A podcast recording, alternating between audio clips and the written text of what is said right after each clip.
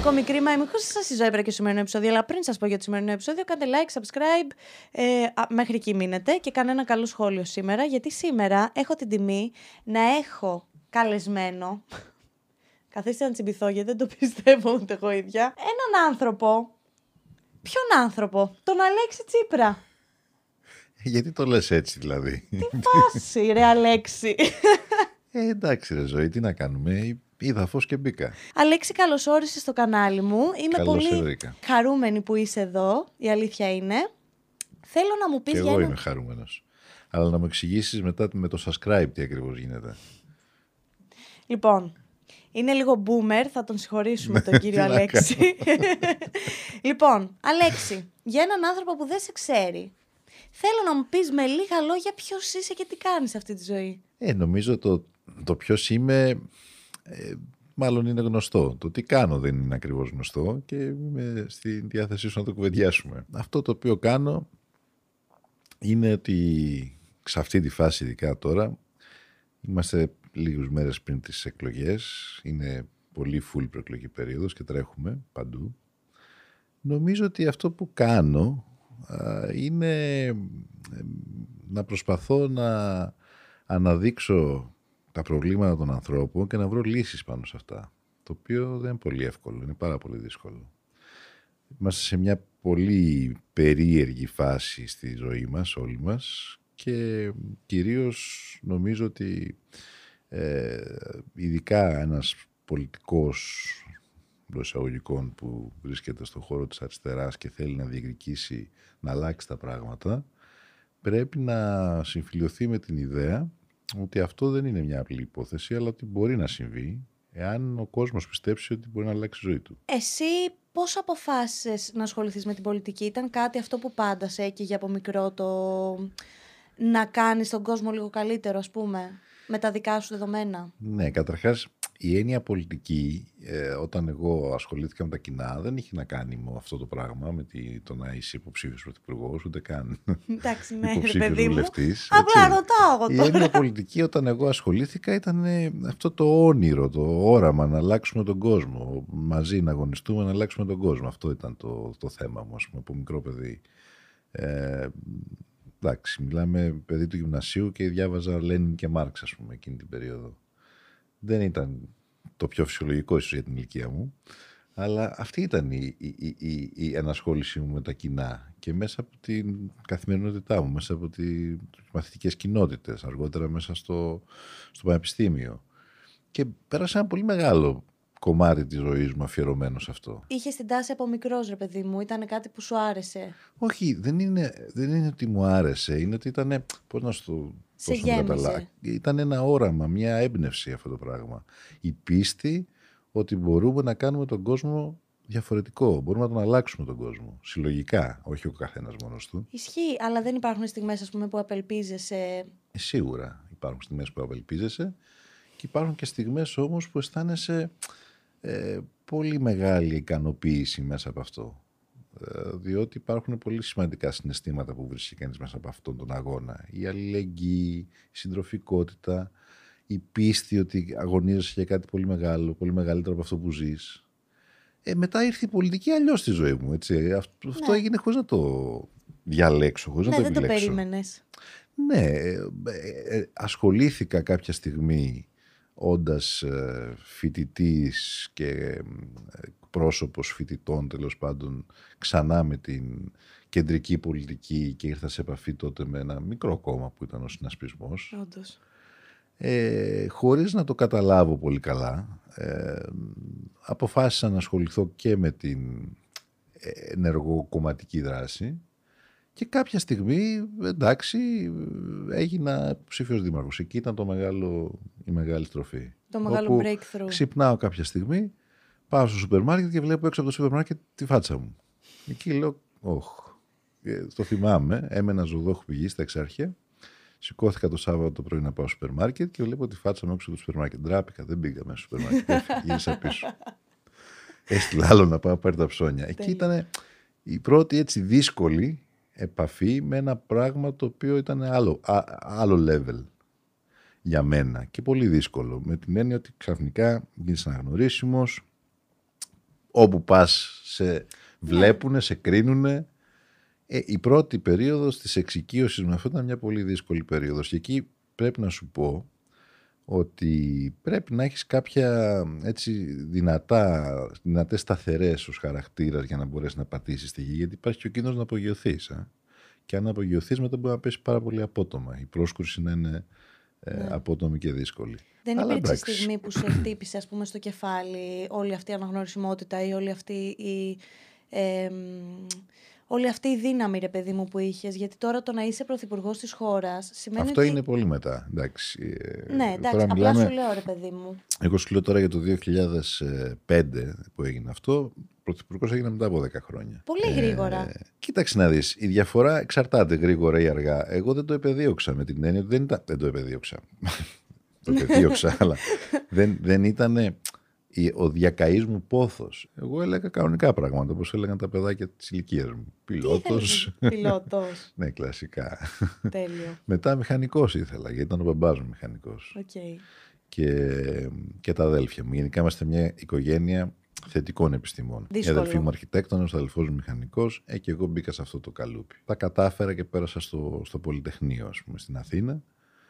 Οπότε αυτό ήταν το βασικό μου όνειρο, ας πούμε. Έτσι. Αλλά σου λέω ότι όλο αυτό το πράγμα της συνασχόλησής μου με την πολιτική ήρθε μέσα από ένα φυσιολογικό δρόμο τελείως διαφορετικό από αυτόν της έννοιας της πολιτικής όπως τη βιώνουμε σήμερα, που είναι ότι είσαι υποψήφιος για να είσαι βουλευτής, για να είσαι ε, σε ένα κόμμα. Για να είσαι... Ήταν κάτι άλλο, κάτι άλλο για μένα, πολύ πιο ουσιαστικό. Και πιστεύω και σήμερα ότι αυτό είναι η πολιτική στην πραγματικότητα. Δεν είναι να είσαι υποψήφιος σε ένα κόμμα πολιτική. Πολιτική είναι να είσαι εργαζόμενος και να φτιάξεις ένα συνδικάτο να οργανώσεις τους συναδέλφους σου για να διεκδικήσεις τα αιτήματά σου, τις διεκδικήσεις σου.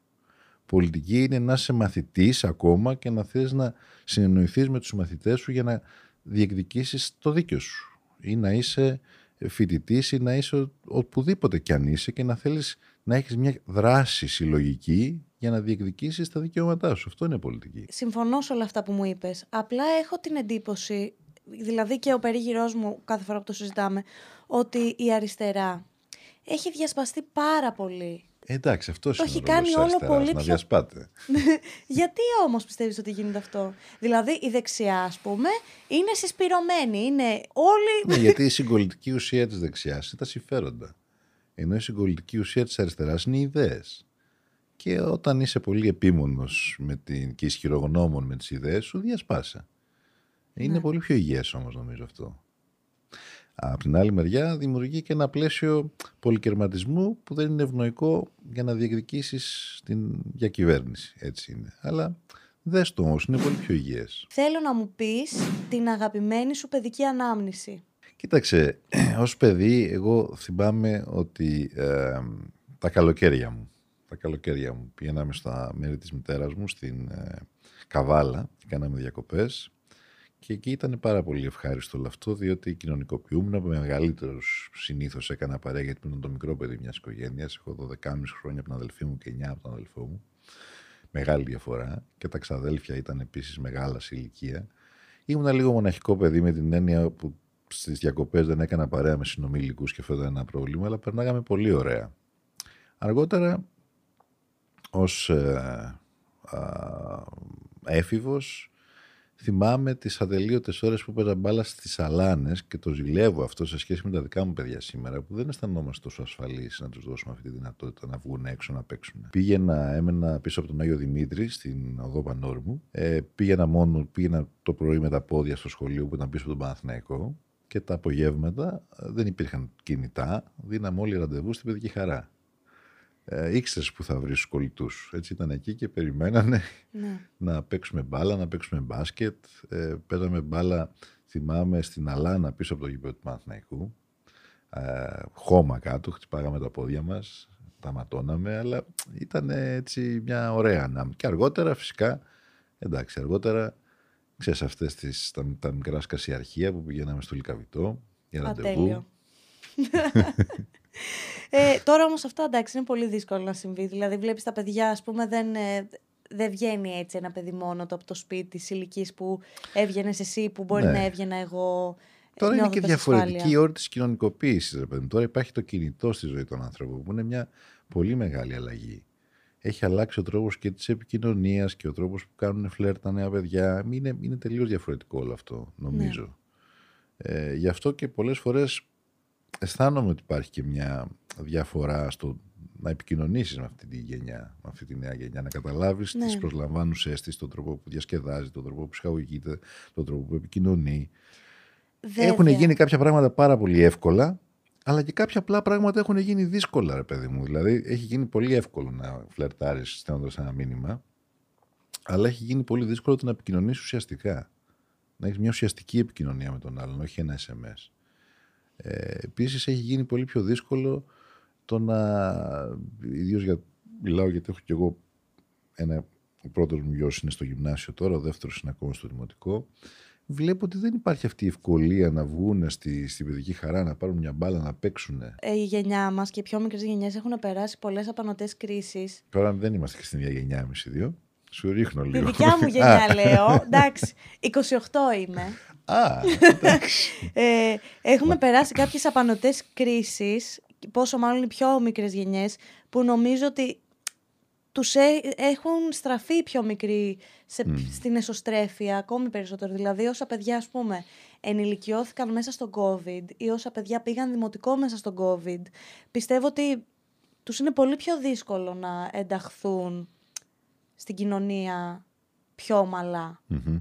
Ε, και αυτή εντάξει και η τεχνολογία πάρα πολύ που έχει εξελιχθεί. Ναι, το ακούω αυτό που λες. Νομίζω ότι αυτή η περίοδος ήταν μια πολύ δύσκολη περίοδος για όλους μας, αλλά ιδιαίτερα για τους νέους ανθρώπους. Δηλαδή υπήρξαν παιδιά που κα- περάσαν την εφηβεία τους μέσα από αυτό. Φρίκη είναι αυτό. Και αυτό ήταν πράγματι φρίκη. Εσύ πιστεύεις ότι η πολιτική σου περσόνα, σε εισαγωγικά, είναι, είναι κάπως σαν ρόλος; Δηλαδή, πόσο διαφέρει ο Τσίπρας από τον Αλέξη. Δεν το πιστεύω που το λέω έτσι, αλλά καταλαβαίνεις τι εννοώ. Ε, κοίταξε, άμα δεις τη- τη- την πολιτική σου παρουσία ως ρόλο, τότε νομίζω ότι την ευτελίζεις πάρα πολύ.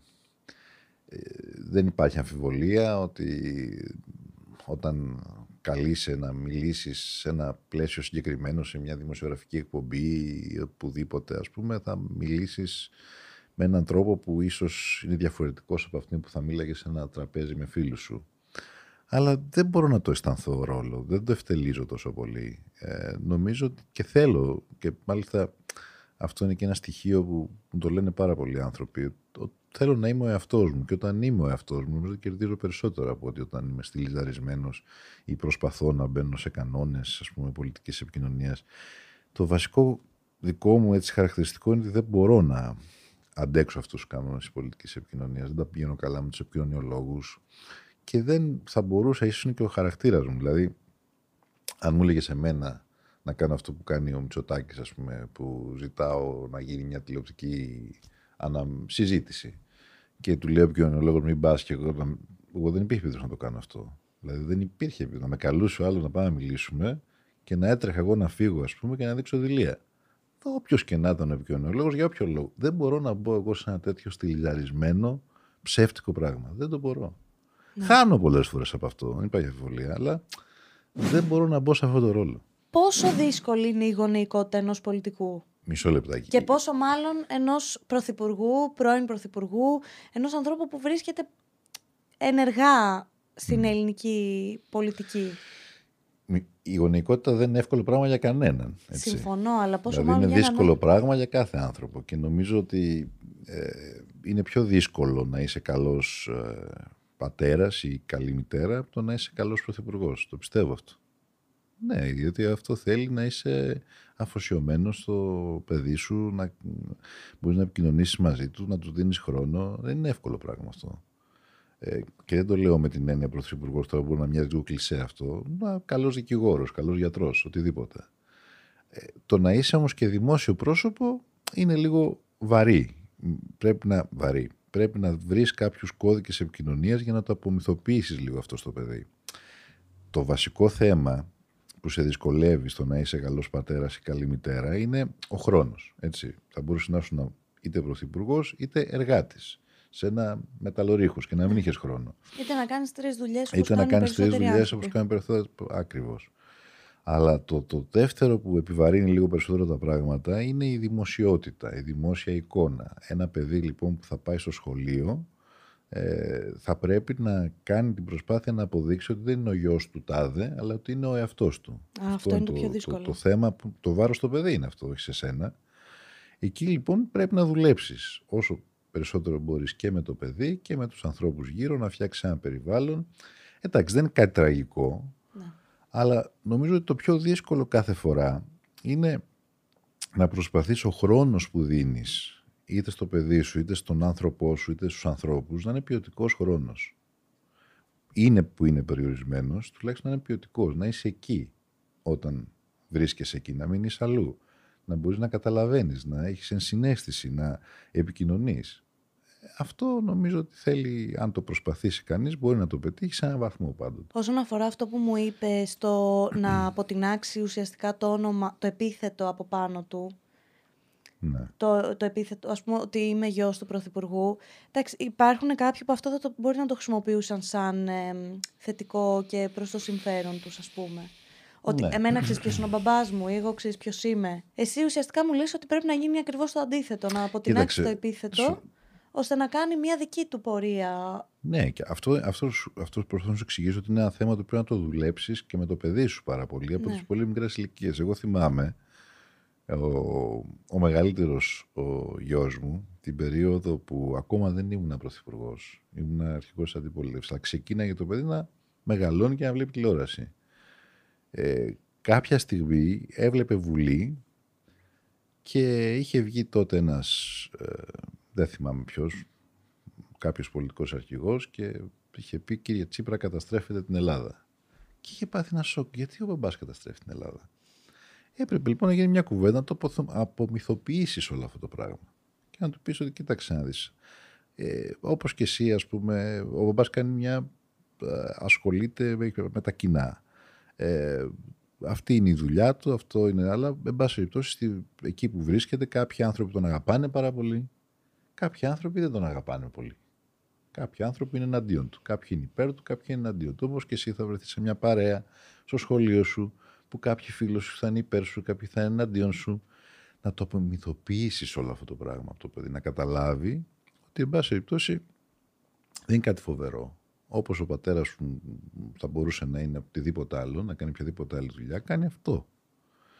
Ε, αν το πετύχεις, νομίζω ότι μπορείς μετά ας πούμε, να αντιμετωπίσεις και ακόμα πιο δύσκολες στιγμές που μπορεί να είναι το να έρθει κάποιος στο δρόμο και να σου μιλήσει άσχημα ή να ναι. σου μιλήσει πάρα πολύ θετικά ή να σε αγκαλιάσει και να σε φιλήσει την ώρα που το παιδί σου θέλει να είναι δίπλα σου. Ναι. Να μην ασχολείσαι με άλλους. Ε, εντάξει, δεν είναι τόσο τραγικό αν καταφέρεις όμως να επικοινωνήσεις. Ε, μπορείς να το ξεπεράσεις όλο αυτό θετικά και δημιουργικά. Νομίζω το έχουμε καταφέρει. Ε, επίσης να πω ένα δεύτερο που μου θυμήθηκα τώρα. Εκείνη την περίοδο ο Φίβος όταν έλεγε ε, πού είναι ο μπαμπάς, ε, απαντούσε ο μπαμπάς είναι στη βουλιά. Διότι είχε μπερδέψει τη βουλή με τη δουλειά. Αποκλείεται. Τώρα, ας πούμε, που μου είπες αυτό, ότι όταν περπατούσατε μαζί στο δρόμο υπήρχαν αυτές οι δυσκολίες. Ναι. Είναι δύσκολο να έχεις προσωπική ζωή όταν είσαι ένας από τους πιο αναγνωρίσιμους ανθρώπους στη χώρα; Ναι. Είναι δύσκολο. Πώς το αντιμετωπίζεις αυτό, δηλαδή; Το συνηθίζεις. Δεν μπορεί να κάνεις κάτι άλλο. Πώς βάζεις βασικά τα όρια σου; Ή ε, κοίταξε, βρίσκεις ε, βρίσκεις προσωπικό χρόνο μακριά από τα φώτα της δημοσιότητα. Είναι δύσκολο να πας, ας πούμε, σε ένα μπαρ και να ξέρω εγώ, να αυτό που θέλεις. Να αράξει, να χορέψεις ή να οτιδήποτε. Έτσι. Και, χωρίς να... και τη, τη σήμερα ημέρα ε, υπάρχει ένα κινητό που βγάζει ο άλλος και ναι. παίρνει την προσωπική σου στιγμή. Είναι διαφορά αυτό σε σχέση με παλιότερα χρόνια. Εντάξει, αλλά μπορείς να κάνεις πάρα πολλά ωραία πράγματα ε, χωρίς την δημοσιότητα αυτή. Χωρί να βγεις στη φύση. Εγώ πηγαίνω πάρα πολύ και, και, με τη, και μόνος μου, αλλά και με τα παιδιά και με την Πέτη. Πηγαίνουμε στη φύση, στο βουνό, στη θάλασσα. Ε, εντάξει, εκεί μπορεί να βρεθείς με κόσμο, αλλά δεν είναι το ίδιο πράγμα. Ναι. Ε, μπορείς να έχεις στιγμές ε, να χαλαρώσεις με φίλους, ε, όχι κατά ανάγκη, σε πιο κλειστό κύκλο ας πούμε δεν είναι τόσο τραγικό. Μην τα... Αλλά ναι. τα πάντα συνηθίζονται νομίζω. Εγώ έχω περάσει πια σε μια φάση όπου και ε, κάποια πράγματα που φαντάζουν πάρα πολύ τρομακτικά, όπως το να τρως, ε, ε, πώς το λένε, κάτω από τη ζώνη χτυπήματα καθημερινά ή το να, να αντιμετωπίσει τα fake news, ε, μου έχουν γίνει καθημερινότητα. Έχουν πει για μένα ότι δεν πήγα ε, στο πανεπιστήμιο, ότι σπούδασα στη Βουλγαρία, ότι είμαι γόνος εβραϊκής, ε, ξέρω εγώ, σιωνιστών και μιας μαύρης συνωμοσίας, ότι ο πατέρας μου ήταν συνεργάτης της Χούντας, ότι. και τι δεν έχουν πει. Εντάξει. Το χειρότερο ποιο ήταν από όλα αυτά που μου είπες; Έχουν πει κάτι πιο ακραίο από αυτά; Ήταν αυτό που λίγο με στεναχώρησε, γιατί όλα τα άλλα αφορούν εμένα, ήταν το κομμάτι που είχε σχέση με τη μνήμη του πατέρα μου. Ήταν λίγο στενάχωρο. Ναι. Δεν είχε καμία σχέση με όλο αυτό ο άνθρωπος, ας πούμε, και δεν ζούσε και να το, για να το υπερασπιστεί ο ίδιος. Ναι. Αλλά εντάξει, να κάνεις, από ένα και μετά, αυτό είναι το περιβάλλον που πρέπει να παλέψεις. Και νομίζω ότι όσο πιο ειλικρινής είσαι, και όσο πιο cool είσαι απέναντι σε όλα αυτά, τόσο πιο εύκολα τα αντιμετωπίζεις. Υπάρχει κάτι που σου έχει λείψει πάρα πολύ από τη ζωή σου πριν τη δημοσιότητα; Mm. Να μου Κάτι που λες να πάω ένα σούπερ μάρκετ, να πάω σε ένα μίνι μάρκετ, ας πούμε. Ε, όχι, πηγαίνω ρε παιδί μου. Εντάξει, δεν είναι. Απλά δεν καταφέρνει να περάσει το διάδρομο γιατί έρχονται και σου μιλάνε. Ναι. αυτό είναι το θέμα. Καλό είναι αυτό. Κοίταξε, πηγαίνω πολύ θέατρο, σινεμά. Ε, πηγαίνω συναυλίες. Πηγαίνω, πώς το λένε, τώρα ξα... πηγαίνω και γήπεδο. Τέλειο. Γιατί τα πιτσιρίκια θέλουν να τα πηγαίνω γήπεδο και τα πηγαίνω. Είχα σταματήσει ένα διάστημα. Δεν στερούμε πράγματα. Εντάξει, yeah. έχω διαρκώς στο μυαλό μου ότι, εν πάση περιπτώσει, κάποιος μπορεί να σε δει, κάποιος μπορεί να σε παρατηρήσει, κάποιος μπορεί να είναι δίπλα σου εκείνη την ώρα. OK, okay, υπάρχει αυτό. Δεν είναι και τόσο τραγικό. Ξέρεις πώς το ξεπερνάς όμως; Ε, αμέσως μετά τη, την ήττα του 19, ε, αυτό που έτσι είχα απωθημένο και έκανα, πήρα την Μπέττυ και τα παιδιά και πήγαμε οι τέσσερις μας, χωρίς καμία συνοδεία, ε, ένα road trip ε, στην Ισπανία είχαμε πάει τότε. Πήραμε το αεροπλάνο, πήγαμε στη Βαρκελόνη, πήραμε αυτοκίνητο, περπατήσαμε στους δρόμους, ε, ήμασταν σχετικά ανέμελοι, πήγαμε στην παραλία, βάλαμε την ε, πετσέτα μέσα στον κόσμο. Είχα κάποιους που με αναγνωρίζανε, αλλά δεν ήταν αυτό το ο, πιεστικό πράγμα. Πούμε, ναι. Βασικά, όταν ε, κανονίστηκε αυτή η συνέντευξη, το πρώτο πράγμα που μου ήρθε σαν ερώτηση στο μυαλό είναι το πώς είναι να είσαι πρωθυπουργός μιας ολόκληρης χώρας. Δηλαδή, στο μυαλό μας το πρωθυπουργό τον έχουμε ως το πιο υψηλό, την πιο υψηλή βαθμίδα, ας πούμε. Πιο, ποιοι celebrity. Είναι η πιο ψηλή βαθμίδα στην ε, κοινωνία, ας πούμε. Mm. Πώς είναι να είσαι στην πραγματικότητα πρωθυπουργός. Εντάξει, δεν είναι ακριβώς το ίδιο. Και διότι... έχεις την ευθύνη όλων των πολιτών. Ναι, ρε παιδί μου, αλλά άμα είσαι απλά celebrity, έχεις την ευθύνη να βγαίνει ωραίε φωτογραφίες. Δεν έχεις κάποια άλλη ευθύνη. Okay, δηλαδή, το άλλο είναι λίγο πιο δύσκολο, πίστεψέ με. Okay. εντάξει, ρε παιδί μου, απλά ε, εντάξει, είναι πολύ δύσκολο, ιδίως όταν ε, βρίσκεσαι και σε μια πολύ κρίσιμη στιγμή για τη χώρα. Δηλαδή, εγώ δεν έγινα πρωθυπουργός στη φάση την ανέμελη, αλλά στην πιο δύσκολη φάση, όπου ήταν όλα σε μια κλωστή. Ε, και μάλιστα που σε παρακολουθούσαν όχι μόνο στην Ελλάδα, σε όλη την Ευρώπη. Ε. Εγώ έγινα ε, παγκοσμίως γνωστός τότε μέσα από αυτή τη σύγκρουση εντός εισαγωγικών, την αντιπαράθεση, γιατί ήταν από την μια η Μέρκελ και από την άλλη εγώ τότε. Και άρα θυμάμαι είχα πάει, με είχαν καλέσει σε μία ε, εκδήλωση που έκανε ο Σίση, ο Αιγύπτιος πρόεδρος για την, ε, ε, το άνοιγμα της δεύτερης διόρυγας στο Σουέζ και είχα πάει τον πρώτο καιρό ως πρωθυπουργός και ήταν εκεί μια σειρά από ηγέτες της Αφρικής. Και είχαν κάτσει όλοι στη σειρά να με χαιρετήσουν. Τέλειο. Με ξέρουν όλοι αυτοί. Αλλά ξαναγυρνάω στο βασικό σου ερώτημα. Ναι, ήταν δύσκολα. Ε, και γενικά είναι δύσκολα, διότι υπάρχει.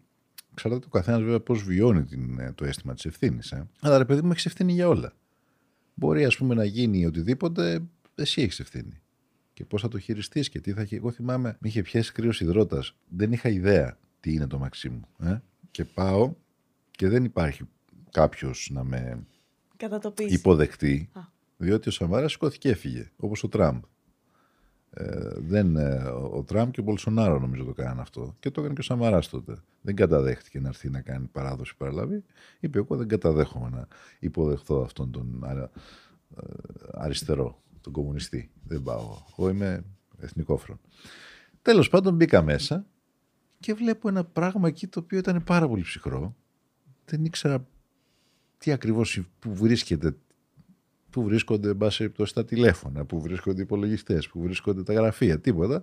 Και ξαφνικά βλέπω ένα κόκκινο τηλέφωνο να χτυπά. Ε, πάω να το σηκώσω. το σήκωσα και ήταν την άλλη μεριά της γραμμής ο αρχηγός του ΓΕΘΑ. Και μου είπε ότι είχαμε ένα δυστύχημα με ένα ε, πολεμικό αεροπλάνο που έπεσε σε άσκηση στη Μαδρίτη. Ε, μου κόπηκαν τα πόδια όταν το άκουσα. Δηλαδή θέλω να πω ότι ανα πάσα στιγμή. Μπήκε κατευθείαν ε, η αισθάνεσαι, αισθά, ακριβώς. Δηλαδή με το που μπήκα μέσα ήρθε ε, η, η βαριά συνέστηση της ευθύνης και το ότι έχεις ε, την υποχρέωση να διαχειριστείς με αποτελεσματικότητα αυτή την βαριά ευθύνη. Και δεν σου μιλάω τώρα για το μεγάλο θέμα, ας πούμε, που ξυπνάγαμε και κοιμόμασταν με την αγωνία εάν θα έχουμε να πληρώσουμε τις συντάξεις, εάν θα μπορέσει να ανασάνει η χώρα δημοσιονομικά, διότι ήμασταν εγκλωβισμένοι σε αυτή την παγίδα που μας είχαν, ε, μας είχαν εγκλωβίσει με την λεγόμενη ας πούμε, παρένθεση και την ε, χρεοκοπία των τραπεζών που ήταν επιθύρες. Τέλος πάντων ήταν δύσκολες στιγμές, πάρα πολύ δύσκολες στιγμές.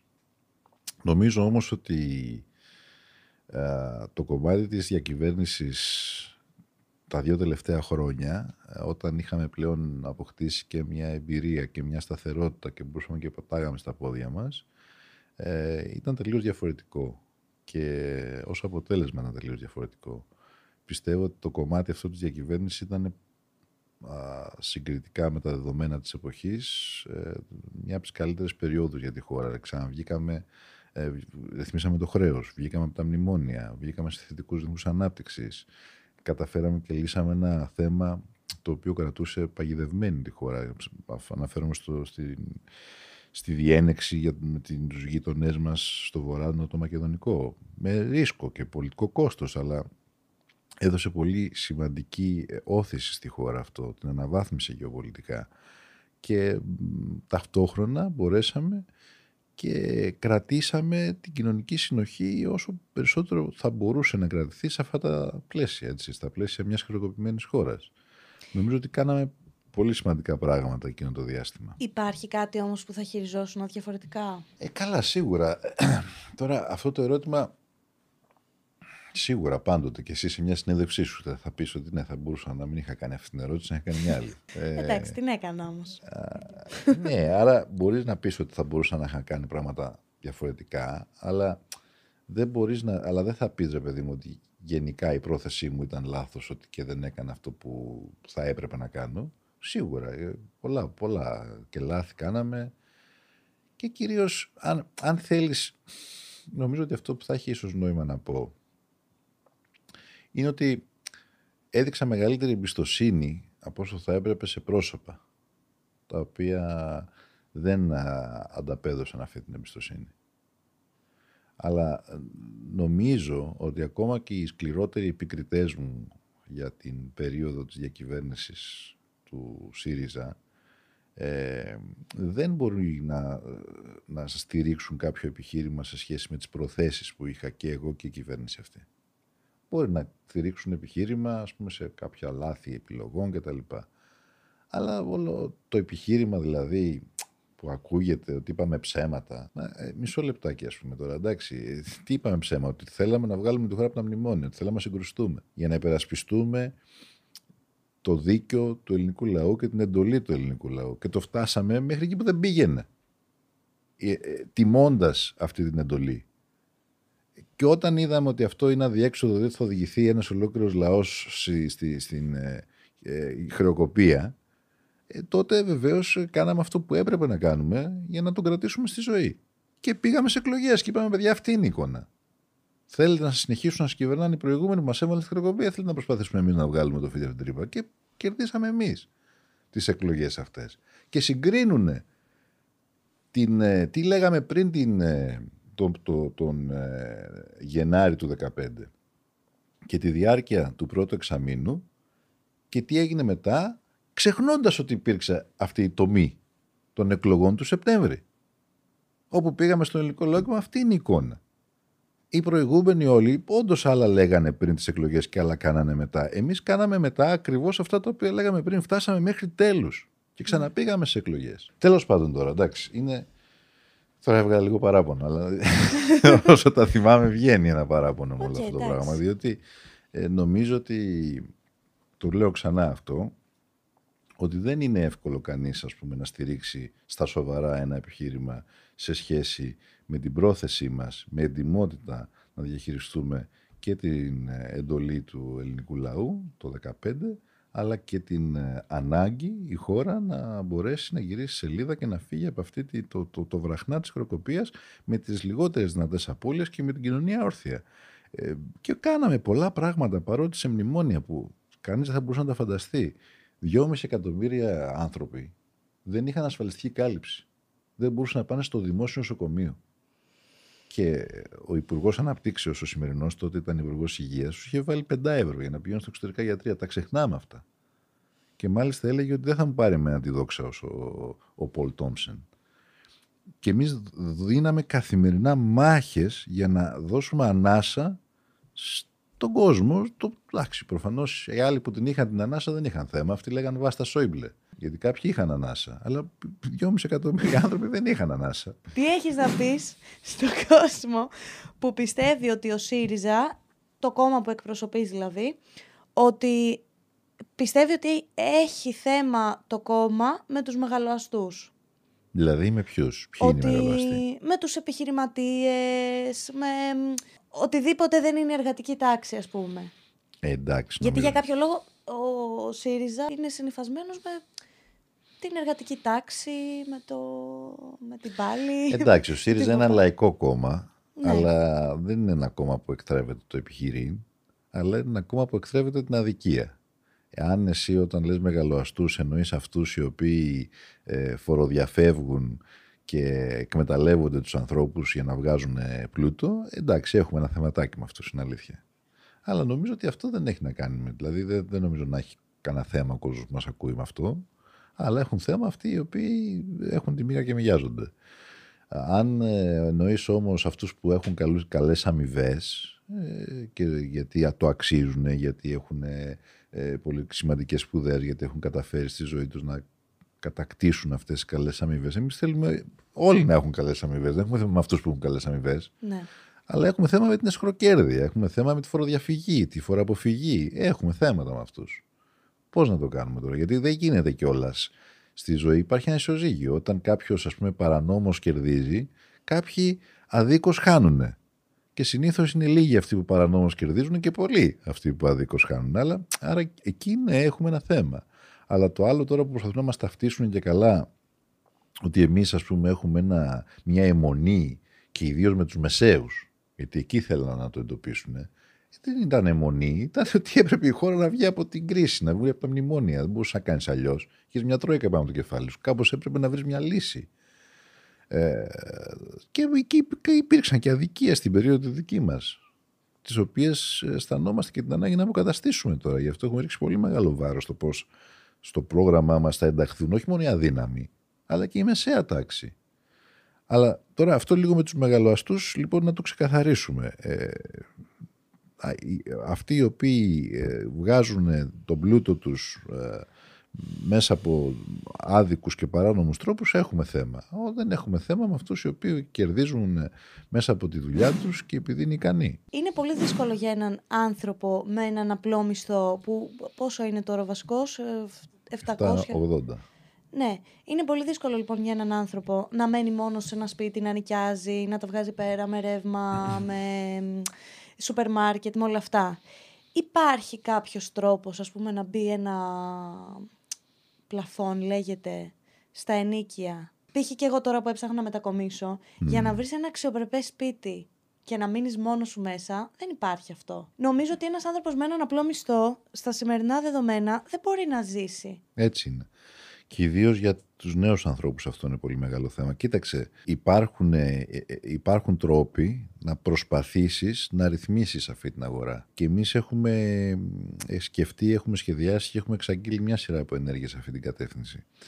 Το πρώτο πράγμα που πρέπει να κάνει κανείς είναι να δει ότι πρέπει να βάλει έναν έλεγχο στο, στο Airbnb. Διότι ε, μία, ένας από τους λόγους που έχει έχουμε φτάσει σε αυτή την τρομακτική αύξηση των μισθωμάτων είναι ότι δεν υπάρχουν σπίτια προς ενοικίαση. Και σπίτια που υπάρχουν πλέον έχουν ξεφύγει ιδιοκτήτες γιατί τους είναι πολύ εύκολο πλέον να το Ναι. βάζουν όσο θέλουν, ας πούμε. Αυτό κάπως Εντάξει, δεν θα αυτό είναι ένα θέμα που έχει να κάνει με τη ζήτηση, αλλά ε, ε, να Εγώ πιάσουμε... κάνω τώρα χαζές ερωτήσεις Όχι, ε, δεν είναι χαζές, είναι ενός πολύ απλού καλές οι ανθρώπου η ερωτήσεις. αλήθεια Ε, μα- είναι. Και εγώ πρέπει να δώσω απαντήσεις ενός απλού ανθρώπου. OK. OK. Λέω λοιπόν ότι το ένα που έχουμε σκεφτεί είναι ότι θα βάλουμε κάποια όρια στο Airbnb. OK. Δηλαδή, εντάξει, θα έχεις, αν εσύ είσαι ιδιώτης και έχεις ε, κάποια ακίνητα, θα μπορείς να έχεις μέχρι ένα περιορισμένο αριθμό όμως. Δύο-τρία σε Airbnb. Αν είσαι φυσικό πρόσωπο, αν είσαι νομικό πρόσωπο, δεν θα έχεις. Δεν γίνεται αυτό το πράγμα. Δηλαδή, αυτή τη στιγμή τι γίνεται; Έρχονται εταιρείες και μάλιστα από το εξωτερικό Ναι. Και παίρνουν ε, δεκάδες, εκατοντάδες ακίνητα για εκμετάλλευση σε Airbnb. Ε, αυτό δεν είναι μια επένδυση δημιουργική και παραγωγική. Τι να κάνουμε τώρα, δηλαδή δεν μπορεί να, γίνει- να συνεχιστεί αυτό το πράγμα. Ε, έχει γίνει και στην ε, Βαρκελόνη μια πολύ μεγάλη συζήτηση γι' αυτό και νομίζω ότι ήρθε η ώρα να γίνει και για την Αθήνα και για τη Θεσσαλονίκη, για τις μεγάλες πόλεις. ναι, σημαντικό. Το δεύτερο, ε, σχεδιάζουμε να φτιάξουμε μια τράπεζα στέγης. Ωραίο ακούγεται αυτό. Ναι. Αν και όταν ακούς για τράπεζες λίγο σκιάζεσαι στις μέρες μας. τράπεζα στέγης, δηλαδή ε, να, β- να, να, να μαζέψουμε όλα εκείνα τα ακίνητα που ανήκουν στο ελληνικό δημόσιο και είναι, ε, ε, πώς να το πω, δεν είναι, είναι άδεια. Υπάρχουν πάρα πολλά.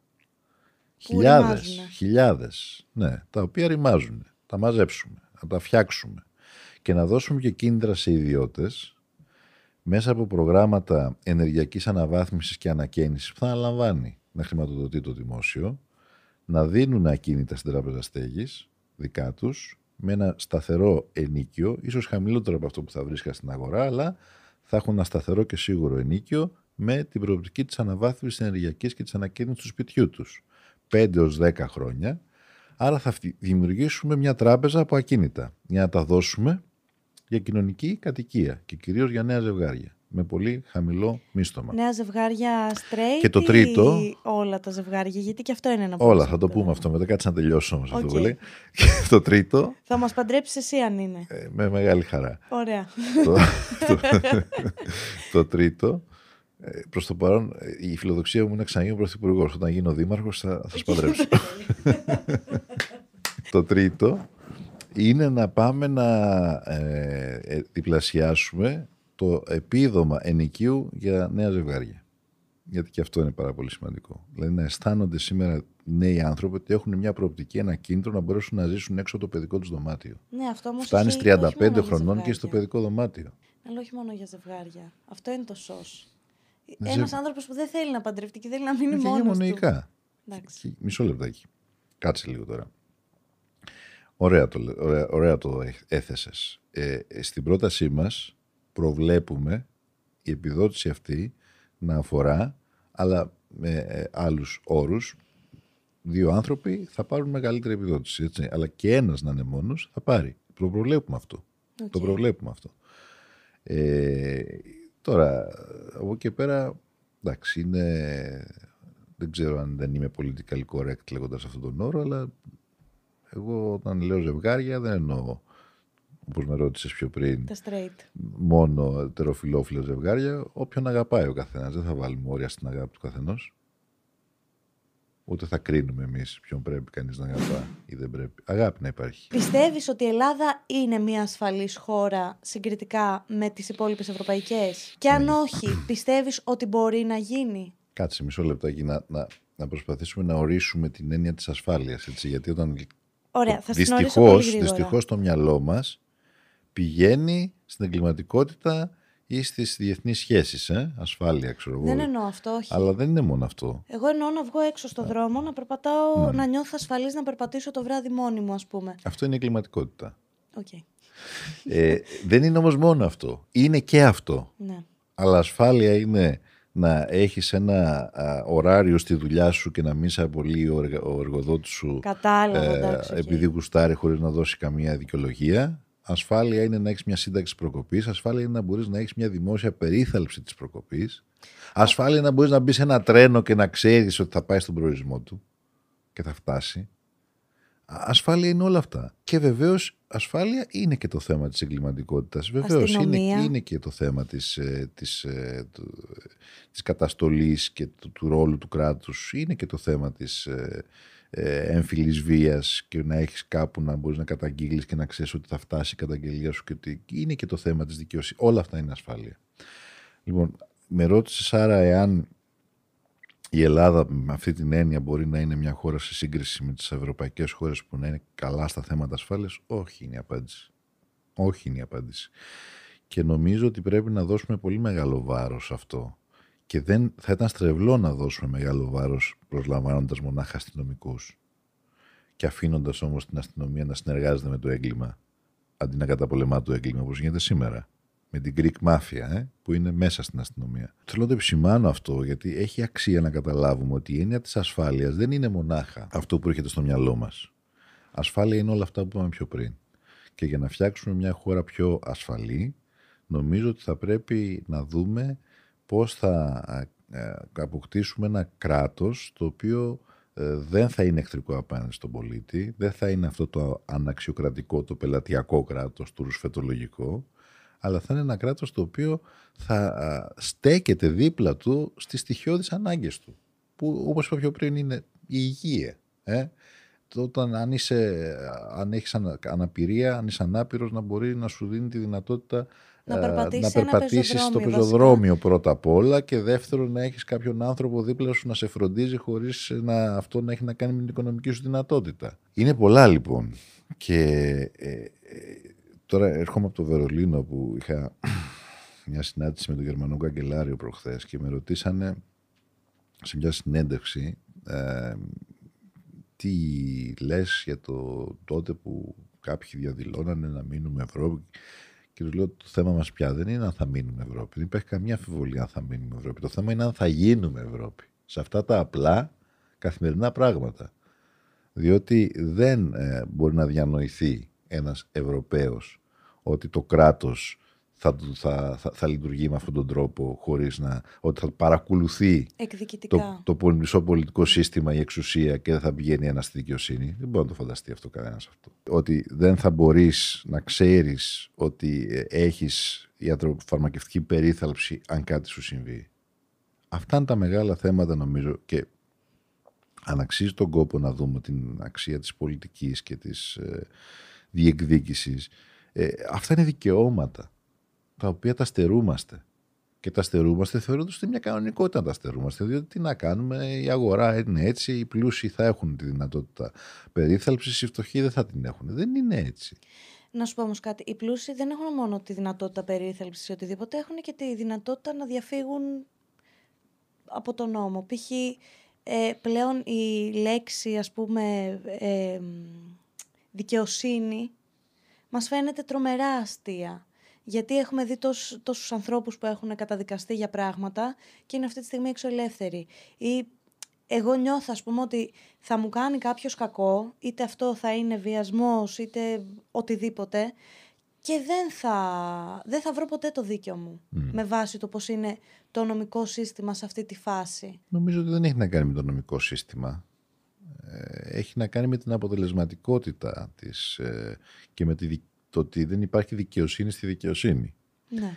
Ε, γιατί ακούω και εγώ αυτή τη συζήτηση ότι έχει να κάνει με το νομικό σύστημα, έχει να κάνει με τον ποινικό κώδικα. Δεν ισχύει αυτό.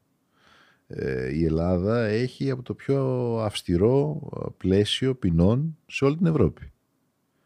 Για το, τα θέματα βιασμού στην Ευρώπη είναι 5 με 10 χρόνια, στην Ελλάδα είναι 15 ως και ισόβια. Αλλά πίστεψε με, και κανένας εγκληματίας την ώρα που κάνει το έγκλημα ε, δεν έχει στο μυαλό του τις ποινές. Έχει στο μυαλό του ότι δεν θα τον πιάσει κανένας. Αυτό είναι το κρίσιμο. Και στην Ελλάδα πολλές φορές συμβαίνει αυτό. Δεν έχει βγει και άνθρωπος και... της αστυνομίας και έχει δώσει ας πούμε ε, συμβουλές για το πώς να μην ναι, ναι, μπει στη φυλακή πολλά χρόνια. Το είδαμε και αυτό. Αυτό που θέλω να πω είναι το εξής. Είναι ότι ε, θα πρέπει να φροντίσουμε ώστε ε, αυτή, αυτό το, το, το, πλαίσιο της δικαιοσύνης να, να, να λειτουργήσει ε, πιο αποτελεσματικά και πιο δίκαια. Δηλαδή δεν, δεν, δεν φταίει το νομικό πλαίσιο όταν ένα δικαστήριο σε καταδικάζει για βιασμό και την ίδια ώρα σε αφήνει ελεύθερο να σηκωθεί να πας σπίτι σου. Και νομίζω ότι θα πρέπει κυρίως να δημιουργήσουμε εκείνους τους όρους όπου τα θύματα θα αισθάνονται ασφάλεια να καταγγείλουν τους θύτες. Αυτό είναι το κρίσιμο. Γιατί, επαναλαμβάνω, όταν κάποιος διαπράττει το έγκλημα, δεν έχει στο μυαλό του αν θα είναι 10 ή 15 χρόνια ποινή. Και 10 και 15 το ίδιο βαρύ του φαίνεται. Έχει στο μυαλό του θα την γλιτώσει τελείως, διότι το θύμα δεν θα τολμήσει να τον, να τον καταγγείλει. Άρα, ή, βασικά το ίδιο αυτό είναι το, βασικό. Να φτιάξουμε ένα πλαίσιο ασφάλειας στα θύματα και να ενθαρρύνουμε να μπορούν να καταγγείλουν το βιασμό τους. Πολύ κρίσιμο αυτό και το ξεκινήσαμε εμείς τότε με τα αστυνομικά τμήματα που φτιάξαμε μέσα στα αστυνομικά τμήματα υπηρεσίες για να μπορούν οι γυναίκες να καταγγέλνουν έμφυλη βία. Ε, συνεχίστηκε σε έναν βαθμό, θα μπορούσε να έχει γίνει καλύτερα. Ε, και βεβαίως να φτιαχτεί και ένα άλλο πλαίσιο, πλαίσιο, αυτό δεν είναι ένα πλαίσιο, αυτό είναι μια άλλη κουλτούρα. Ε; κουλτούρα μέσα στην ίδια την κοινωνία και μια άλλη ναι. αντίληψη. Δηλαδή, εγώ θεωρώ ότι κάπου υπάρχει και ένα ζήτημα σε σχέση με το πώς διαπαιδαγωγούμε τα παιδιά μας, ιδίως τα αγόρια. Και το τι σημαίνει τελικά ανδρισμός ε, και το τι σημαίνει να μάθεις να συμπεριφέρεις απέναντι στον συνάνθρωπό σου. Αυτά δεν μπορούν να αλλάξουν εύκολα με νόμους, με νομοθετικές ρυθμίσεις. Αυτό θέλει δουλειά στην καθημερινότητα, δουλειά στον τρόπο που μιλάμε, που σκεφτόμαστε, που Σίγουρα, λειτουργούμε. Σίγουρα μέσω των σχολείων κάτι θα μπορεί και των σχολείων και των μέσων ενημέρωσης και εσείς, και εσείς που κάνετε έτσι επαφή με τον κόσμο μέσα από τα κανάλια του YouTube. Μιλάτε σε νέους ανθρώπους. Νομίζω ότι είναι σημαντικό σε τέτοια σοβαρά θέματα κοινωνικής ευαισθητοποίησης να δίνουμε ένα σήμα σε όλους όσους μας παρακολουθούν. Εκκλησία. Πιστεύεις ότι μπορεί να διαχωριστεί επιτέλους το κράτος από την εκκλησία; Υπάρχει και κάτι το οποίο το πιστεύω. Πιστεύω σε αυτό. λοιπόν, τώρα χωρίς πλάκα. Ναι, ε, είναι δύσκολο θέμα. Είναι πολύ δύσκολο πολύ θέμα. Πολύ δύσκολο θέμα. Ε, και ναι, πιστεύω ότι μπορεί να γίνει μέσα από ένα δρόμο όμως ε, αμοιβαίων υποχωρήσεων και συνενέσεων του κράτους και της εκκλησίας.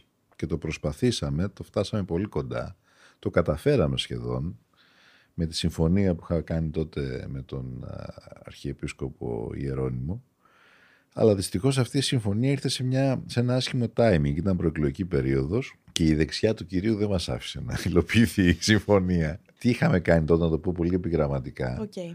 Ε, το κράτος παραδέχθηκε ότι ε, υπήρχε μια περιουσία εκκλησιαστική την οποία ε, όταν ιδρύθηκε πέρασε στην δικαιοδοσία του κράτους αλλά ταυτόχρονα με αυτή την παραδοχή ε, παραδέχθηκε και η πλευρά της Εκκλησίας ότι στο όνομα αυτής της περιουσίας μισθοδοτούνται ε, οι ιερείς. Άρα δεν είναι υποχρέωση του κράτους να μισθοδοτεί τους ιερείς διότι είναι ένα κράτος θρησκευτικό αλλά έναντι μιας περιουσίας που, που την πήρε παλιότερα ανταποδίδει με την μισθοδοσία. Αυτό ήταν μια μεγάλη τομή. Μην το βλέπεις τόσο μικρό. Θα ήταν μια μεγάλη τομή και θα έδινε τη δυνατότητα, διότι πίσω από όλο αυτό είχαμε σκεφτεί και κάποιους τρόπους για να υπάρξει μια από κοινού αξιοποίηση της εκκλησιαστικής περιουσίας, να αποκτήσει την αυτονομία της και η Εκκλησία.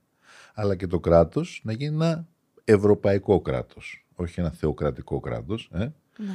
Ήταν μια μεγάλη τομή, που θα μας οδηγούσε σε, μια πολύ, σε πολύ θετικότερες εξελίξεις. Ενώ στην αρχή υπήρξε απόλυτη συμφωνία σε όλο αυτό. Μετά ε, υπήρξαν και πολιτικές σκοπιμότητες, ξεσηκώθηκαν ε, σε πρώτη φάση ε, οι, οι ιερείς και σε δεύτερη Μητροπολίτες που ήταν κάτι που δεν το περίμενα εγώ για τους ιερείς διότι ε, εξασφάλιζε πλήρως τα δικαιώματά τους.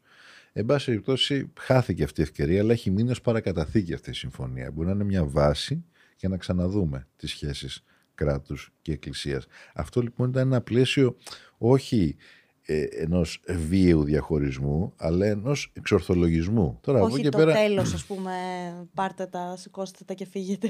Δεν μπορεί να υπάρχει αυτό που λες ούτως ή άλλως. Τι θα πεις σηκωθείτε και φύγετε. Θέματα που έχουν να κάνουν με την πίστη των ανθρώπων. Ε, η πίστη δεν, ε, δεν, δεν εντάσσεται μέσα σε διατάγματα. Ε, αυτό που πρέπει να εξορθολογήσουμε και να ρυθμίσουμε είναι τη σχέση της Εκκλησίας με το κράτος. Ναι. Άλλο πράγμα είναι το κράτος και άλλο πράγμα είναι η Εκκλησία. άλλο Πιστεύεις πράγμα θα τα πιστεύω των φορολογηθεί ανθρώπων. ποτέ η εκκλησία; Μελλοντικά ρε παιδί μου. Όχι, ε, νομίζω ότι... ο-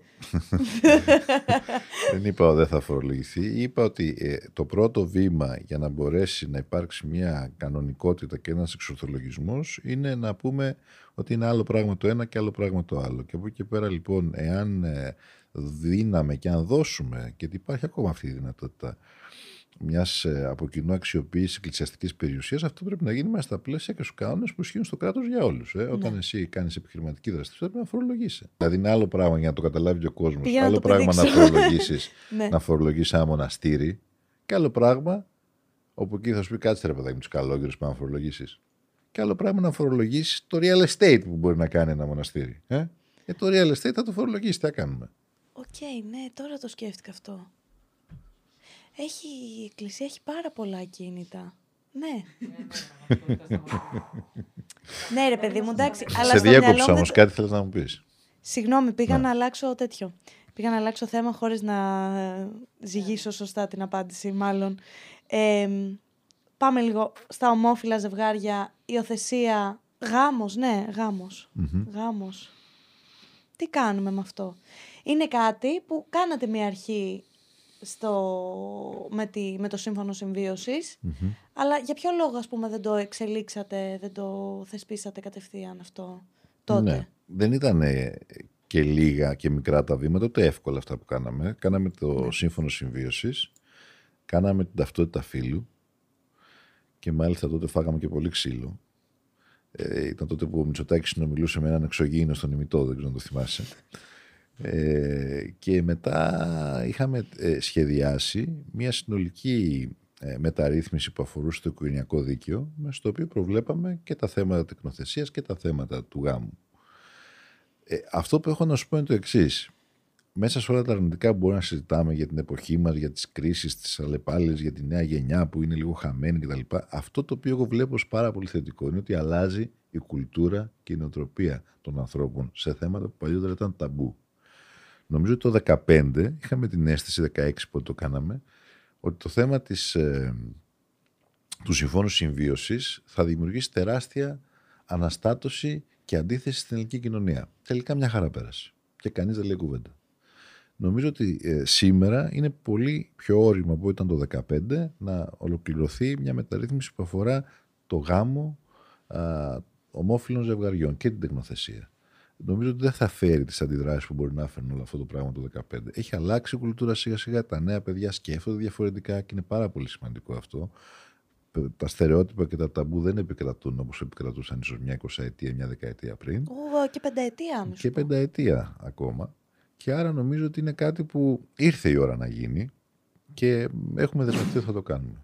Είδαμε, ας πούμε, έναν ε, πάλι αρχηγό κόμματος αριστεράς, Μμ. ο Κουτσούμπας, ότι είπε, ας πούμε, όταν ερωτήθη γιατί ήταν κατά τότε για το σύμφωνο συμβίωσης, είπε ότι εμείς είμαστε κατά και του γάμου. Μισό λεπτάκι τώρα. Εδώ δεν μιλάμε για την προσωπική σου επιλογή. και είναι παντρεμένος με παιδιά.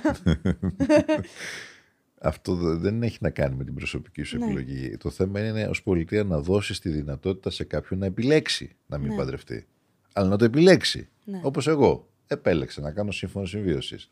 Αλλά είχα τη δυνατότητα να παντρευτώ με παπά και με κουμπάρο ή στην- στο, στο Δημαρχείο. Ναι. Το θέμα λοιπόν είναι να δώσει τη δυνατότητα η πολιτεία ε, τα ζευγάρια τα οποία ε, είναι ε, ομόφυλα να έχουν τα ίδια δικαιώματα με τα υπόλοιπα ζευγάρια, με τους όλους τους υπόλοιπους ανθρώπους. Αυτό σημαίνει ίσα δικαιώματα, αυτό σημαίνει δικαιοσύνη. Άρα ε, ήταν ε, μάλλον λίγο ε, λάθος απάντηση αυτή του κ. Κουτσούμπα. ναι. Αλλά αυτή είστε. Πώς σχολιάζεις την ξεκάθαρη μεροληψία που υπάρχει στα δελτία ειδήσεων και γενικότερα σε μια μεγάλη μερίδα τηλεοπτικών εκπομπών, ενημερωτικών. Μεροληψία, πού Νομίζω- την είδα μεροληψία; Μια, είναι απολύτως αμερόληπτα τα δελτία ειδήσεων. τα μέσα ενημέρωσης στη χώρα μας λειτουργούν όλα με κανόνες πλουραλισμού. Πιστεύεις ότι είναι κάτι, ας πούμε, που δεν είναι λίγο περίεργο; Όχι μόνο, δεν είναι περίεργο. Δεν είναι περίεργο και δεν είναι περίεργο διότι είχαν συνηθίσει για 30 χρόνια ε, αυτό το αλυσβερίσει με τις κυβερνήσεις. Δηλαδή ότι κοίταξε να δεις ε, θα μου κάνεις αυτό για να σε παίζω καλά. Θα μου κάνεις το άλλο για... Και εμείς αυτό το κόψαμε. Το αλυσβερίσει κόψαμε. Δηλαδή είπαμε εμείς δεν γουστάρουμε. Ε, και, ε, λογικό δεν είναι. Το αποτέλεσμα είναι ότι έχουν μια πολύ αρνητική στάση και σε θέματα που δεν θα έπρεπε να είναι αρνητική απέναντι στο, στο ΣΥΡΙΖΑ. Πιστεύω ότι πρέπει σιγά σιγά αυτό να αλλάξει, χωρίς όμως να αλλάξουμε εμείς. Δηλαδή, το, το κανονικό είναι μια κυβέρνηση να μην κάνει χατήρια ναι. στα μέσα ενημέρωσης. Και το, το κανονικό είναι τα μέσα ενημέρωσης να είναι σκληρά απέναντι σε μια κυβέρνηση. Αλλά σε όλους, σε όλες τις κυβερνήσεις, όχι μόνο σε εμάς. γιατί αυτό έγινε στη χώρα. Δηλαδή, μου λένε πολλές φορές, μα ρε παιδί μου, σου φέρονται πολύ επιθετικά οι δημοσιογράφοι όταν δεν είναι συνέντευξη. Όχι, έτσι πρέπει να φέρονται. Πρέπει να είναι επιθετικοί οι δημοσιογράφοι σε ένα πολιτικό. Το άλλο είναι το μη κανονικό. Που πάει, ας πούμε, και τον ρωτάνε ε, τι καλά που αν τρώει ντολμαδάκια και τι καλός που είναι, ας πούμε. Ε, δεν είναι αυτό το κανονικό. Το κανονικό είναι οι δημοσιογράφοι να είναι ε, σκληροί απέναντι σε ένα πολιτικό, ιδίως σε έναν πρωθυπουργό. Να ασκούν αυτό. Δεν λένε ότι είναι η τέταρτη εξουσία. Εδώ δεν είναι η τέταρτη εξουσία. Εδώ είναι η διαπλοκή της εξουσίας με την οικονομική εξουσία και αυτό είναι το μεγάλο πρόβλημα. Ε, γιατί πιστεύεις ότι οτιδήποτε ιδιωτικό θεωρείται καλύτερο από οτιδήποτε δημόσιο; Βλέπετε παιδεία, έχει, υγεία. Έχει, έχει αρχίσει να αλλάζει αυτό σιγά σιγά. Ίσχυε σε μεγάλο βαθμό, αλλά νομίζω ότι έχει αρχίσει σιγά σιγά να αλλάζει και έπαιξε μεγάλο ρόλο και η περίοδος πανδημίας για να αρχίσει σιγά σιγά αυτό να αλλάζει. Όταν ξαφνικά, εκεί που θεωρούσαν όλοι ότι τα ιδιωτικά νοσηλευτήρια είναι τα καλύτερα, είδαν ότι φτωχοί και πλούσιοι όλοι τρέχαν στα δημόσια για να σωθούν. Όπως επίσης άλλαξε και η έννοια του κράτους, διότι αν δεν υπήρχαν τα κράτη να στηρίξουν με ζεστό χρήμα της οικονομίας θα είχαν καταρρεύσει την περίοδος της πανδημίας. Άρα έχουμε μια μετατόπιση από αυτό, από την ιδεολογική ηγεμονία του νεοφιλελευθερισμού της δεκαετίας 90-2000. Ε, αυτό λίγο άλλαξε το 19. Αλλά από εκεί και πέρα, εντάξει. Ε, προφανώς ε, κάποια πράγματα δεν μπορεί να τα κάνει το δημόσιο αποτελεσματικά. Ε, αλλά υπάρχουν και κάποια άλλα πράγματα που δεν μπορεί παρά το δημόσιο να τα κάνει. Δηλαδή, πώς να το κάνουμε, ρε παιδί με αυτό; Δεν μπορεί το νερό να είναι αντικείμενο εμπορικής εκμετάλλευσης. Είναι στοιχείο της ζωής. Κανείς δεν μπορεί να ζήσει χωρίς το νερό. Ε, δεν μπορούμε να το ιδιωτικοποιήσουμε το νερό. Διάολε. Ή ε, τώρα που είδαμε, ας πούμε, το τραγικό δυστύχημα το, το, το, των τεμπών. Δεν μπορείς ε, υπηρεσίες που έχουν να κάνουν με την ασφάλεια να μην τις έχεις υπό έναν αυστηρό κρατικό έλεγχο και να βάζεις ας πούμε εκεί ανθρώπους οι οποίοι είναι ανεκπαίδευτοι, οι οποίοι ε, δεν έχουν κάποια στάνταρς ε, να τα δίνεις όλα σε ιδιώτες. Δεν γίνεται αυτό το πράγμα. Οικογενειοκρατία. Άποψη. δεν υπάρχει στην Ελλάδα τέτοιο πράγμα. αυτό είναι κάτι που αφορά τις χώρες που έχουν βασιλεία. Εμείς εδώ έχουμε πρίγκιπες, δεν έχουμε βασιλιάδες. Ένας ε, άνθρωπος που βγαίνει τώρα στο κουρμπέτι για να ψηφίσει. Ναι.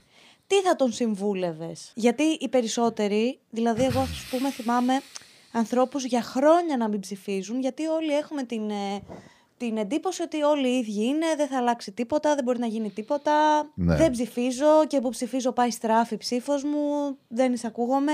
Για να μπορώ να να πω κάτι το οποίο να μην φανεί ας πούμε κλεισέ, θα πω ένα πράγμα. Να πάνε να ψηφίσουν, να ψηφίσουν ό,τι θέλουν. Αλλά να πάνε να ψηφίσουν. Είναι, είναι η μόνη δύναμη που έχει ένας πολίτης κάθε τέσσερα χρόνια, ισχυρή δύναμη, γιατί έχει δύναμη και να βγει στους δρόμους, να διαδηλώσει. Ε. Δεν είναι κάθε τέσσερα χρόνια αλλά κάρτα. Αλλά Άμα δεν είναι, είναι, είναι, είναι, ένα, μια, ένα όπλο που δεν πρέπει να το απενεργοποιήσει κανένας αυτό. Ε, ας, να πάει στην κάλπη, αυτό είναι το βασικό. Και το ξέρουμε όλοι αυτό ότι αν ο κόσμος πάει στην κάλπη θα είναι άλλο το αποτέλεσμα από το αν κάτσει σπίτι του. Αν ο κόσμος κάτσει σπίτι του, απλά θα επιβεβαιώσει αυτό το οποίο καταφέρουν τα μέσα ενημέρωσης στο κοινό το οποίο απευθύνονται. Αν πάει αυτό το κοινό, θα βγάλει άλλο αποτέλεσμα. Αν πάει το κοινό που βλέπει εσένα ή βλέπει, ας πούμε, ενημερώνεται από το διαδίκτυο, θα είναι άλλο το αποτέλεσμα. Και νομίζω ότι ε, αυτό είναι το κρίσιμο θέμα να δείξουμε κιόλας εμείς οι πολίτες μέσα από την ψήφο μας ότι τη δύναμη δεν την έχουν αυτοί που έχουν τα χρήματα να έχουν ισχυρά μέσα. Τη δύναμη την έχουμε οι πολίτες. Και άρα είναι κρίσιμο να πάνε να ψηφίσουν. Τώρα από εκεί και πέρα το δικό μου επιχείρημα γιατί κάποιος να πάει να ψηφίσει τον ΣΥΡΙΖΑ ε, θα το πω με μια μόνο λέξη. Ότι ε, η, Αυτό που θα πονέσει το κατεστημένο σήμερα είναι να ιτηθεί αυτή η κυβέρνηση. Αυτή η κυβέρνηση δεν θα ιτηθεί παρά μονάχα αν κερδίσει ο ΣΥΡΙΖΑ τις εκλογές. Αλλιώς δεν θα ιτηθεί. Θα είναι ξανά αυτή. Όσον αφορά τώρα αυτό που μου είπες ότι όλοι είμαστε ίδιοι, αυτό είναι το βασικό επιχείρημα που έχει σήμερα η κυβέρνηση που θέλει να, δεν μπορεί να αποδείξει ότι αυτή είναι καλή και λέει εντάξει, εμείς δεν είμαστε ας πούμε, καλοί, δεν είμαστε έντιμοι, αλλά όλοι ανέντιμοι είναι, ρε παιδί μου. Και δεν αλλάζει τίποτα μέσα από την πολιτική. Λοιπόν, ε, δεν είμαστε όλοι ίδιοι. Δεν είμαστε όλοι ίδιοι. Είμαστε διαφορετικοί. Ε, και νομίζω, δεν λέω, ο καθένας έχει τα λατώματά του και τα προτερήματά του. Αλλά οι ίδιοι δεν είμαστε. Δεν γεννηθήκαμε στο ίδιο πλαίσιο, δεν μεγαλώσαμε με τις ίδιες ιδέες, δεν μεγαλώσαμε με τις ίδιες αξίες, δεν κυβερνήσαμε με τον ίδιο τρόπο διακυβέρνηση. Και νομίζω ότι σε τελική ανάλυση η σύγκριση, γιατί δεν θέλω να πω μεγάλες κουβέντες, αλλά η σύγκριση με την διακυβέρνηση Μητσοτάκη είναι ότι ε, εμείς νιώθουμε τα προβλήματα των ανθρώπων και κάνουμε ό,τι μπορούμε για να καλυτερεύσουμε τη ζωή τους. Το είχε πει πολύ ωραία ο Λούλα, στη, ο πρόεδρος Βραζιλίας κάποια στιγμή και αυτός είχε απέναντί το, το μηντιακό σύστημα και τον κατηγορούσαν ότι δεν τα έκανε καλά και είχε απαντήσει την εξής φοβερή φράση. Προτιμώ να μας κυβερνάει μια αριστερά που κάνει ό,τι μπορεί παρά μια δεξιά που κάνει ό,τι θέλει. Και νομίζω ότι αυτό ζήσαμε τα τελευταία χρόνια. Εμείς κάναμε ό,τι μπορούσαμε.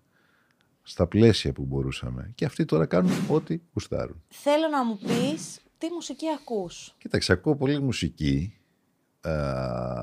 μέσα στη μέρα, στον ελεύθερο μου χρόνο. Ακούω και έντεχνη ελληνική μουσική. Ακούω και jazz. Ακούω και ethnic. Κάποτε είχα κολλημένο το ραδιόφωνο σε έναν σταθμό που έπαιζε έθνη μουσική στον κόσμος. Α, και εγώ άκουγα κόσμος. ναι. Τρελό. Ε, μ' αρέσει πολύ ο Θανάσης ο Κωνσταντίνου, ο Σοκράτης ο Μάλαμας. Κλασικός μπούμερ. Κλασικός μπούμερ.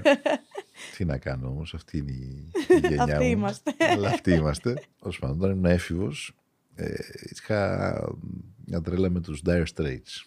Ωραίοι Dire Straits. Ναι, Mark Knopfler. Μετά ήρθε η εποχή που άκουγα YouTube. Boomer, παιδί μου. Όλα Τώρα τα- τι κι εγώ ψάχνεις. άκουγα YouTube, εντάξει. Ναι, ναι. Το πρόβλημα είναι ότι ο μικρός μου γιος παίρνει και βάζει τη δική του ταυτότητα κάθε φορά στο κινητό μου και Τέλειο. ψάχνω μετά να βρω και βλέπω διάφορους rappers που δεν τους ξέρω Τέλειο. και τον φωνάζω να, να βρούμε τρόπο να ξαναβάλουμε τη, την προηγούμενη ταυτότητα. Ναι, βλέπω πολύ συχνά ταινίες και από το Σινόμπο και από το, από το Netflix. Ψαγμένος για να έχεις συνόμπο. Ε, εντάξει, ναι, μ' αρέσει πολύ το σινεμά. Κουλτούρα. Μ' αρέσει. Πηγαίναμε μια εποχή, πηγαίναμε κάθε χρόνο να φανταστείς πόσο βαριά ε, έτσι, η, επιδη- η επιδημία που είχαμε με το σινεμά. Πηγαίναμε κάθε Οκτώβρη στο Φεστιβάλ Κινηματογράφου Θεσσαλονίκης και βλέπαμε εκεί ταινίες με τη σειρά. Ε, δεν έχω όμως τόσο χρόνο, να είμαι Οκ, ειλικρινής ναι. Πια. Δεν έχω τόσο Πώς χρόνο. διασκεδάζεις όμως τον ελεύθερο σου χρόνο; Η φύση, ας πούμε, αυτό που μου είπες, εξοχή, οκ, οικογένεια, αλλά κάτι που σε χαλαρώνει πολύ, ρε Παίζω παιδί μου. μπάσκετ με τα παιδιά. Ε, Έχω φίλους, πηγαίνουμε και αράζουμε και ακούμε μουσική και καθόμαστε και συζητάμε. Ε, και πηγαίνω θέατρο, πηγαίνω στο σινεμά, κάμια φορά και κάνα γήπεδο. Αλλά και ναι, οι, οι εκδρομές ε, είναι το να βγεις έξω στη φύση, να περπατήσεις, να κολυμπήσεις. Έχω γίνει χειμερινός κολυμπητής. Αληθινός μπούμερ. Σοκράτης μάλα μας και κολύμβησε στη, στη θάλασσα το χειμώνα. Ε, και τι να κάνω, να πάω σε κλαμπ; Είναι Όχι, δύσκολο. Υπάρχει κάποιο μήνυμα που θα ήθελες να δώσεις στον κόσμο που μας ε, βλέπει αυτή τη στιγμή και μας ακούει; Κοίταξε, νομίζω ότι αυτό που πρέπει να περάσω τώρα στον κόσμο και που θέλω να το περάσω στον κόσμο είναι αυτές τις 30 μέρες να μην πιστέψει τίποτα από, όσα όλα, από όλα όσα θα δει σε σχέση με το ότι κάποιοι θα προδικάσουν το αποτέλεσμα, κάποιοι θα κάνουν προβοκάτσιες, κάποιοι, κάποιοι, κάποιοι, κάποιοι. Αυτό το οποίο να έχει στο μυαλό του είναι ότι είναι μια κρίσιμη εκλογική ε, αναμέτρηση, ότι οι εκλογές με την απλή αναλογική δεν σημαίνει χαλαρή ψήφος με την να ψηφίσουμε ό,τι να είναι. Σημαντικό βέβαια είναι να πάει κανείς στην κάλπη, ό,τι και να ψηφίσει, αλλά να έχεις στο μυαλό του ότι οι εκλογές αυτές θα κρίνουν το ποιος θα κυβερνήσει την επόμενη μέρα. Και νομίζω ότι εκεί το δίλημα είναι πολύ σαφές και προσδιορισμένο. Και ότι αξίζει τον κόπο να δώσουμε την ευκαιρία να πάει αλλιώς το πράγμα για τη ζωή μας, διότι τα τέσσερα αυτά χρόνια ζήσαμε πάρα πολύ, πάρα πολύ δύσκολα. Και ζήσαμε δύσκολα γιατί υπήρξαν γεγονότα που έκαναν τη ζωή μας δύσκολη, έτσι, δεν υπάρχει αμφιβολία, αλλά κυρίως όμως γιατί υπήρξαν επιλογές που διευρύναν πάρα πολύ τις ανισότητες. Αυτό είναι το κρίσιμο θέμα για μένα. Ότι οι ανισότητες πια είναι το παριθμό ένα πρόβλημα που πρέπει κανείς να αντιμετωπίσει γιατί δεν μπορεί άλλο να συνεχιστεί έτσι το, το πράγμα. Δεν πάει, δεν, δεν, δεν θα λειτουργήσει. Αυτό αφορά και τον κόσμο, αφορά και την Ελλάδα όμως. Μέσα στο, αυτό είναι το μεγάλο πρόβλημα του πλανήτη για την, τα επόμενα χρόνια, ότι δεν μπορεί, ρε παιδί μου, το 1% του πληθυσμού να ανέμεται το 99% του παγκόσμιου πλούτου. Είναι αδιανόητο αυτό το πράγμα. Δεν μπορεί να συνεχίσει. Δεν θα οδηγήσει σε μια ε, ομαλή εξέλιξη. Αλλά και στην Ελλάδα, αν το δει κανείς, ε, αυτό μέρα με τη μέρα βλέπουμε, βιώνουμε ότι διευρύνονται οι ανισότητες και οι αδικίες. Η αδικία γενικά, το αίσθημα της αδικίας. Αυτό είναι το πιο σημαντικο Να σταματήσει να φοβάσαι για το αύριο και για, για την ανισότητα και να σταματήσω να φοβάμαι. Δεν μπορώ να σου το πω πιο απλά. Αυτό, αυτή είναι η μόνη ναι. λέξη που μου Όχι, βγαίνει. Το καταλαβαίνω. Και, και εγώ να σου πω όσο πιο απλά μπορώ το ότι ε, σημαίνει να παλεύει κανείς μέσα σε δύσκολες συνθήκες για να αλλάξει τα πράγματα, ότι ακόμα και στις πιο δύσκολες συνθήκες μπορείς να πετύχεις πράγματα. Εμείς με, σε, στις πιο δύσκολες πιστεύω ότι κυβερνήσαμε που θα μπορούσε να βρεθεί ποτέ ήταν πραγματικά άδικο. Με ποια έννοια, με την έννοια ότι ήρθαμε εμείς που είχαμε ένα σχέδιο φιλολαϊκό και έπρεπε ε, να μαζέψουμε 40 δις στα δημόσια ταμεία για να βγάλουμε τη χώρα από τη χρεοκοπία. Και το στρώνουμε το πράγμα και έρχεται και παίρνει ο επόμενος που δεν έχει ένα σχέδιο φιλολαϊκό, το ξέρουμε, έχει ένα σχέδιο που ευνοεί τους ισχυρούς και τους πλούσιους και βρίσκεται σε μια συγκυρία που όχι δεν έχει την υποχρέωση να μαζέψει 40, αλλά έχει την ευχαίρεια να δαπανίσει 60. Εάν εμείς είχαμε την ευχαίρεια να δαπανίσουμε 60, ε, διάολο, θα είχαμε νοσοκομεία τα οποία θα μπορούσε κανείς να αισθάνεται ασφαλής αν αρρωστήσει να τα επισκεφθεί. Δεν θα παίρναμε αστυνομικούς στα πανεπιστήμια, αλλά καθηγητές στα πανεπιστήμια θα προσλάμβαναμε, δασκάλους στα σχολεία. Ε, θα φτιάχναμε λίγο αυτό το κοινωνικό κράτος στα πλαίσια της ευρωπαϊκής κανονικότητας. Ε, να, αυτό θέλουμε τώρα να μας δοθεί ευκαιρία να κάνουμε. Γιατί ε, δεν είναι η δεύτερη ευκαιρία για μας, γιατί στην πρώτη ήμασταν σε πολύ σκληρά πλαίσια. Έπρεπε να, να βγάλουμε τη χώρα από τα μνημόνια. Αυτός ήταν ο στόχος. Δεν υπήρχε άλλη δυνατότητα. Τώρα υπάρχουν περιθώρια. Και άρα πιστεύω ότι αν ε, υπάρξει μια προοδευτική κυβέρνηση στον τόπο, μπορεί να κάνει πολλά πράγματα, όχι θαύματα, δεν γίνονται θαύματα, αλλά πολλά πράγματα για να εξαλείψουμε λίγο αυτό που ονομάζεις φόβο και ανησυχία για το αύριο. Δεν θα φύγει η ανησυχία τελείως, γιατί ε, το αύριο είναι, ε, ζούμε μια περίοδο αλλεπάλληλων κρίσεων ε, ε σε όλο τον, κόσμο και στην ναι. Ελλάδα, αλλά τουλάχιστον να αισθάνεσαι, παιδί μου, ότι ε, ε, μπορείς να διεκδικήσεις, να βρεις το δίκιο σου, να διεκδικήσεις, να, κάνεις, να, να, να, να έχεις μια καλύτερη προοπτική για την καθημερινότητά σου, να μην σε πνίγει αυτό το δίκιο και η αδικία κάθε μέρα και κυρίως να γίνουν και πάρα πολύ σημαντικά βήματα σε τομείς που είναι πάρα πολύ πίσω η χώρα. Που εκεί δεν χρειάζονται πόροι δημοσιονομικοί, είναι πολιτική βούληση. Ο γάμος, ας πούμε, δεν χρειάζεται να δαπανίσεις. Δεν ξέρεις πόσο σε ευχαριστώ. Εγώ σε ευχαριστώ. Νομίζω ήταν μια. Έτσι, δεν ξέρω αν ήταν ενδιαφέρουσα κουβέντα, αυτό το κρίνουν και τα comments. Αλλά νομίζω ότι για μένα ήταν μια ευχάριστη κουβέντα. Αν μπορούσα να σε κρατήσω, έχω πραγματικά θα, θα σε ρώταγα για ώρες πράγματα, αλλά καταλαβαίνετε και ο χρόνος είναι περιορισμένος. Όχι, και το βίντεο που πρέπει να φτιάξουμε εδώ δεν μπορεί να είναι πολύ μεγάλο, γιατί θα το δει ο κόσμος. Θέλω να πάτε να τον κάνετε follow στο Instagram. Αυτά. Θα με κάνεις follow στο Instagram. Ναι, θα το κάνω. Θα το κάνω με τη βοήθεια και του Ορφέα. Δεν θα με κάνει πολύ, εντάξει, δεν πειράζει. Να σου πω, στο Instagram θα σε κάνω εύκολα, ρε. Το έχω εγώ το Instagram. Με το TikTok έχω μια δυσκολία. Δεν με πειράζει το TikTok. Α, το Instagram το, τώρα το, ναι, Δεσμεύεται, εντάξει. λοιπόν, θέλω να πεις κάτι άκυρο για να κλείσουμε. Δεν μ' αρέσουν τα ντολμαδάκια, ούτε και τα γιουβαρλάκια. Τρελαίνομαι για μακαρονάδα με κοιμά.